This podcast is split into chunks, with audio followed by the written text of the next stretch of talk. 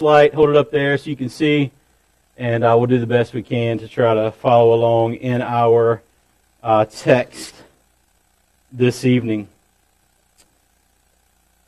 Uh, a couple of weeks ago, I, I went to get a haircut, and uh, I went to a new barber.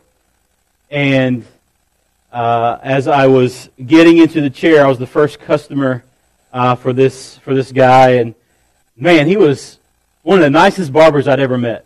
I have ever met. And so uh, he just started talking. Matter of fact, he would take like two or three minutes between cutting my hair. We'd step away and he would just start talking to me. And he, we would just have a conversation. I found out it was right after Thanksgiving, and I found out about his family, what his Thanksgiving was like, his kids, and all of those things. Just kind of found out who he was. And he asked me questions about who I was. And so after, after about time he's finally done, and I'm getting up out of the chair, and he goes, Man, I got to tell you this story. He said, he said, I go outside of my house, and I look up, and there's this UFO. Now, that was a serious sideways turn. Because our conversation had talked about family, we had talked about everything normal in life where he lived, where he was from, how he grew up, uh, just everything. And all of a sudden, uh, he told me everything. He walking outside a few weeks. Uh, he told me everything. Walking outside UFO, and he went on to describe what he saw in the sky.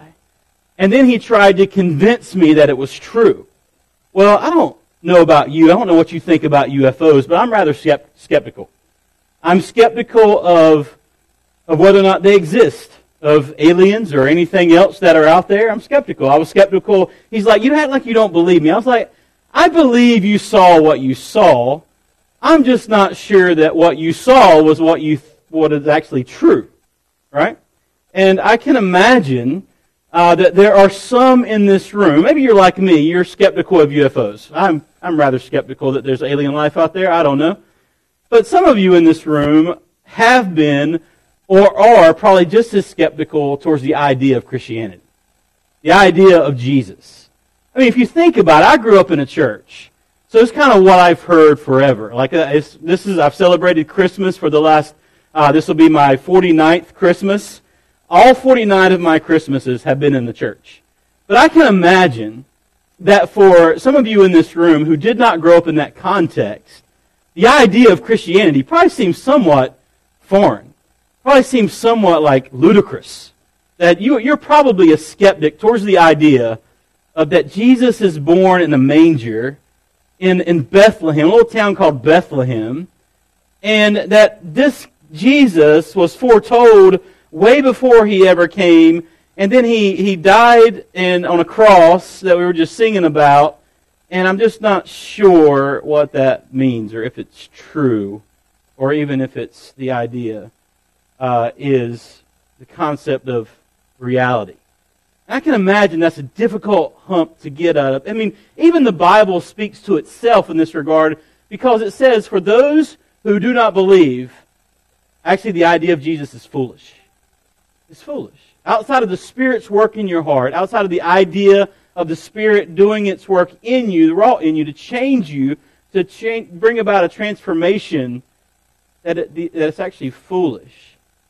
And so my hope for you this evening is that for those of you that are skeptics or critics of the gospel of Jesus Christ, that in our passage today, that you will see it as true and real as much, even as much as we are sitting in this room this evening. That you will see the reality of Jesus as foretold uh, by God Himself in Genesis chapter 3, that He would send someone that is a seed of the woman.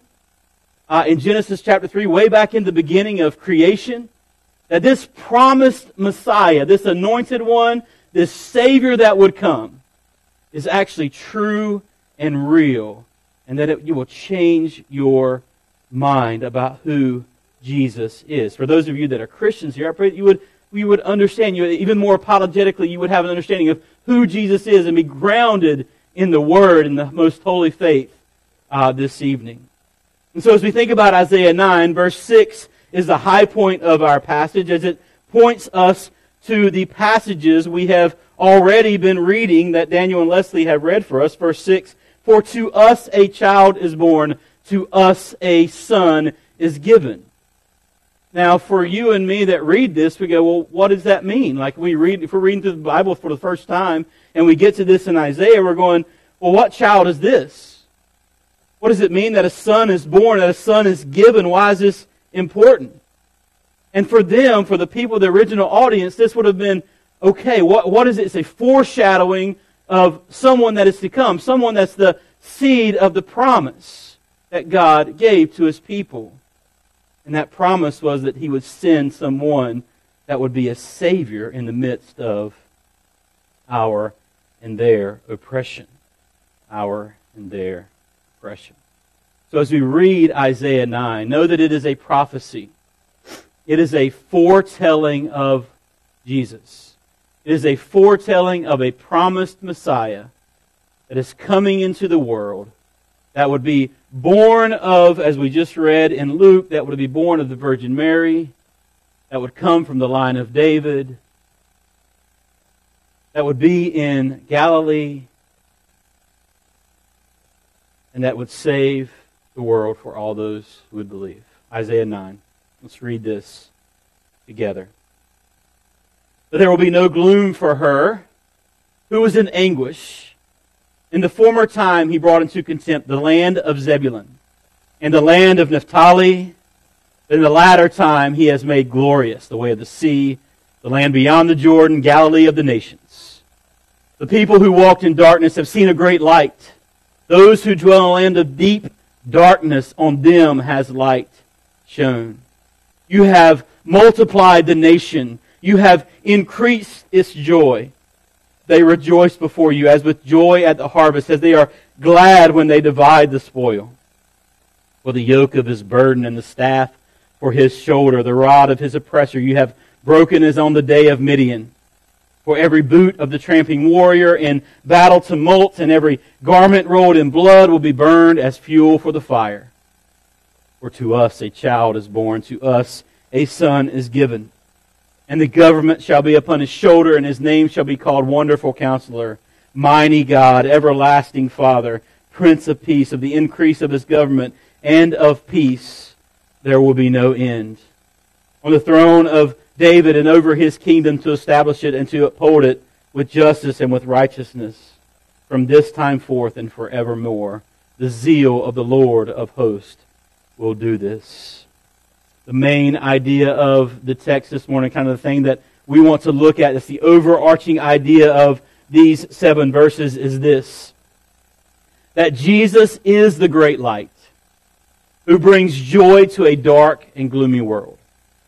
Jesus is the great light who brings joy to a dark and gloomy world. In this passage, we're going to look at four ways that Jesus has done this. We're going to walk through them pretty quickly four ways that Jesus has done this. Through Jesus, we who believe go from gloom to glory. Through Jesus, for those who believe, we go from gloom to glory. Look at verse uh, chapter 1 and verse 9. There will be no gloom for her who is in anguish. Well, what does that mean? Well, in order to know what that means, we have to know the context in which it was written. Actually, uh, we, it, we find out the context from 2 Kings, which says this In the days of Pekah, king of Israel, king of Assyria, came and he captured Eljon, Elbeth, Maachah, Janoah, Kadesh, Hazor, Gilead, and he captured Galilee. All the land of Naphtali, and he carried the people captive to Assyria. So that's the background of the context of what Isaiah is writing to the people. There will be no gloom for her. Well, how, how can there be no gloom for her for those who are in, who are, are taken into exile, who are taken as slaves and captives? Even as you look in verse 8, I mean chapter 8, verse 22, look what it says. They will look to the earth. That means they will look horizontally. They will look at all the things around them. But behold, distress and darkness, the gloom of anguish, and they will be thrust into thick darkness. And then we get in, cha- in verse 1 of chapter 9, but but there will be no gloom of her who is in anguish. In the former time, he brought into contempt the land of Zebulun, the land of Naphtali. That's true. We just read it in 2 Kings. But in the latter time, but in times to come, he has made glorious. So we we go from gloom, the gloom of persecution, the gloom of exile, the gloom of taken into slavery and captivity. But there will be a day where there's a glorious way. There will be a day when there will, where glory will come into the world, the land beyond the Jordan, Galilee of the nations. Well, if you just read, follow along in what we just read in 126, where did the angel appear to Mary? Galilee. You See the continuity of Scripture? That Galilee would be the place where, where, where Jesus would enter into the world, that he would be the one that would take us from gloom to glory that Jesus would, would take us out of our own captivity. It's not hard to look around and see that the world we live in is quite gloomy, is it not? And it's quite depraved. The people of God in Isaiah 9 were looking at the world to solve its problems. Does that sound familiar to you? And yet, there is nothing horizontally that you and I that can take us away and take us into glory. We must look up to heaven. We must think about the vertical relationship that we have with God and, and Christ Jesus, who would take away our anguish and bring us into His glory. So, Jesus, through Jesus, we go from gloom to glory. The second thing that we do through Jesus is we go from darkness to light. We go from darkness to light. Look at verse 2. The people who walked in darkness, that's all the people that we see here in the last, last half of chapter 8, who were looking at the horizontal, looking at the world. They have seen a great light. Those who dwelt in a land of deep darkness, on them light has shone. This idea of deep darkness is actually what's called the shadow of death. Where do you read about the shadow of death? And probably one of the Psalms you may know, Psalm 23. Yea, though I walk through the valley of the shadow of death, what? I will fear no evil. They didn't just walk through the valley of death. They were living in the midst of the valley of death. They were living in the midst of deep darkness. They were living in a world where they were looking around as captives with no hope. They had, they, they had no idea where to turn. In fact, they were just turning to each other, and it was leading to their destruction. And in the midst of this, this prophecy that we get from Isaiah is that a great light has shone into the midst of this darkness. And we see this in John chapter 1. It says this The true light, which gives light to everyone, was coming into the world. He was in the world, and the world was made through him, yet the world did not know him. He came to his own, and his own people did not receive him. But to all who did receive him, who believed in his name, he gave the right to become children of God, who were born not of blood, not of the will of the flesh, nor of the will of man, but of God. The light is found in Jesus Christ, our Lord and Savior. If you are looking horizontally this evening at anything else that can give you hope in this world, I'm going to tell you it's going to fall short. The only light that there is for us is found in Christ Jesus that removes us from the darkness, that actually takes us out of the shadow of death and into his glorious light. Because that's what happens. Look what look at the end of chapter 8. They will be thrust into thick darkness. Those who rest in worldly things, those who hope in worldly things your hope is going to fall flat as you will, uh, when you stand before Jesus. Because you will be thrust into deep darkness. You will not come into his glorious light.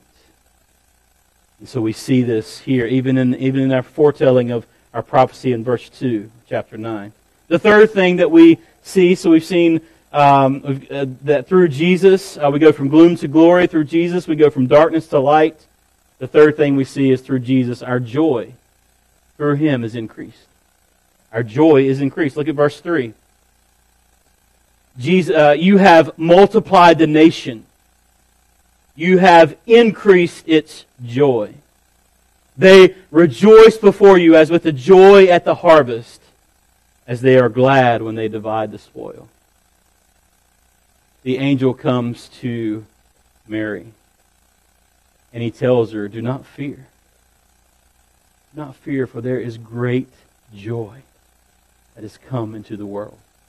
And that great joy has come through Christ Jesus. And that we rejoice, that even they can rejoice that you have increased its joy. They rejoice with you as, as a joy at the harvest. So when they, when, they, when they saw the star, they rejoiced exceedingly with great joy. And those that departed quickly from the tomb, this was the apostles and, and, and, and the women, Mary and Martha, uh, from the tomb with fear and great joy and ran to tell the disciples. And they worship here and return to Jerusalem with great joy after Jesus ascended to heaven, after leave coming into this world and leaving and going back and sitting at the right hand of the Father. All of these things happened with joy. He was celebrated when he came with great joy. He was celebrated when, uh, when he was with them, when he was risen from the grave with great joy, and he was celebrated when he ascended on high back into heaven with great what? Joy this prophecy would come true because of the rejoicing of what Christ had done. He came into this world as, a, as an infant, as a baby, born in a manger in the middle of Bethlehem in a, in a stall, right? In, in humble grace, he was born and he lived a life, a perfect life, one that, one that you and I could never live. And then they crushed him, they killed him, they nailed him to a cross. The Bible says that in so doing, that he'd take on the weight and the sin and the debt of all those who would believe. So he lived a, a perfect and beautiful and a, life that we could never live, and he died a sacrificial, atoning death, one that we could never pay, a day, paid a debt that we could never pay. So our heart is set with joy because of what Christ has done for us. So our joy is increased because of what we know about who Christ is. And the fourth thing we see from Isaiah is this. In Jesus, we place our hope and find our peace. In Jesus, we place our hope and we find our peace. Kind of four through the rest of the chapter, we'll see this. For the yoke of his burden and the staff of his shoulder, the rod of his oppressor, you have broken as on the day of Midian.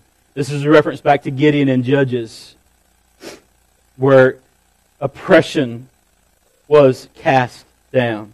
There will be no more oppression. The yoke of his burden, the staff for his shoulder, the rod of his oppressor was broken. And then catch chapter 5. For every boot of the tramping warrior in battle tumults, every garment rolled in blood will be burned as fuel for the fire. That means there will be no more war. There will be no more oppression. There'll be no more war. Why? Because a child, for to us a child is born. To us a son is given.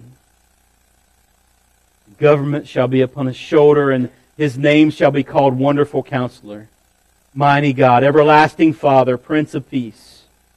The increase of his government and of peace, there will be no end. Can you not wait for that day? No more oppression. No more war, no more hurting, no more suffering, no more trials, no more tribulation.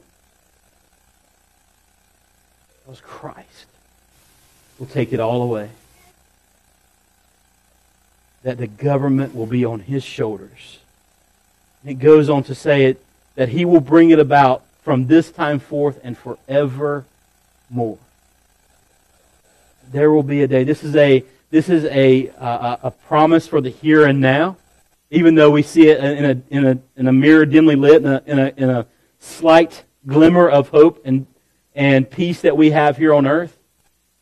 But we will see it in full reality when Jesus' second advent, when he comes back into this world. It's a hope and a peace in the here and now, but also a hope and a peace that will be found in eternity from this time forth and forevermore we can rest in the wonderful counselor who is all wise. We can rest in the mighty God who is all powerful. We can rest in the everlasting Father who cares and loves and protects us. And we can put our hope in the Prince of Peace, the one who brings about peace to the nations, to those who are in Christ. That's the promise we have from Luke 1 for all those who would hope in Him. Let me take you to, as I close, chapter 11 in Isaiah. If you want to turn there, you can, but I'll just read it. There shall come forth a shoot from the stump of Jesse. This is another prophecy. By the way, there's about 300, 300 prophecies, 320 prophecies from the Old Testament where Jesus fulfilled perfectly. The number for that is astronomical. I won't even go into it. But Jesus fulfilled all 320 prophecies in and of himself. This is another one. A branch from his root shall bear fruit and the Spirit of the Lord shall rest upon him.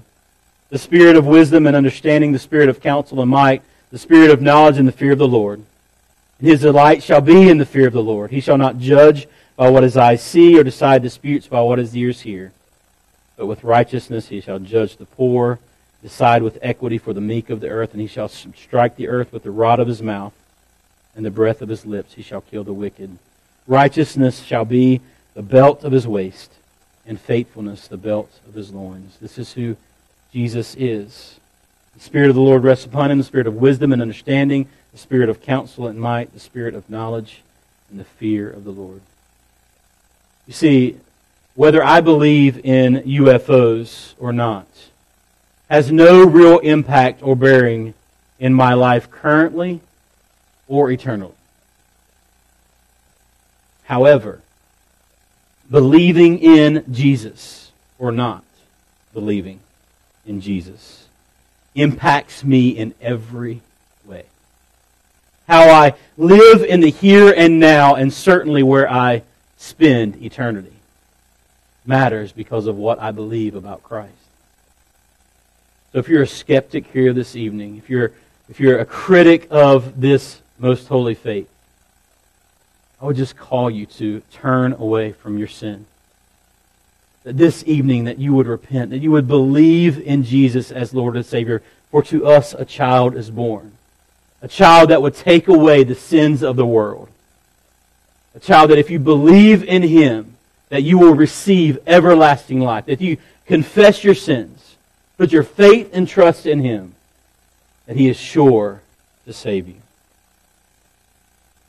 I'll end with this from 1 John 5. This is the message we have heard from him and proclaim to you that God is light, and in him is no darkness at all. We say we have fellowship with him while we walk in darkness, we lie, and we do not practice the truth. But if we walk in the light as he is in the light, we have fellowship with one another, and the blood of Jesus, his son, cleanses us from all sin. We say we have no sin, we deceive ourselves and the truth is not in us. If we confess our sins, he is faithful and just to forgive us our sins and to cleanse us from all unrighteousness. Jesus is the light that shines in the darkness, who brings just joy in the midst of depraved and a gloomy world. For to us a Son is given, a Son who takes away the sins of the world for all those who turn away from their sin and put their faith in him. Let's pray together. Jesus, we thank you for your word. We thank you for your promise. Your promise that you would send a seed, a Savior, that would come into the world, that would take us from the gloom and despair of this world into glory. One that would take us from darkness into his loving and everlasting light. One that would uh, increase our joy and give us hope and peace. And it is through Christ that we that we that we receive this joy, that we receive uh, this hope and this peace, everlasting to everlasting. Lord, would you, your Spirit work in us? For those who here are critics and skeptics, that you would, that you would transform their hearts to believe this. For those who here are saved, Lord, that you would allow this truth to be deepened in our lives and our souls. In Jesus' name we humbly pray. Amen.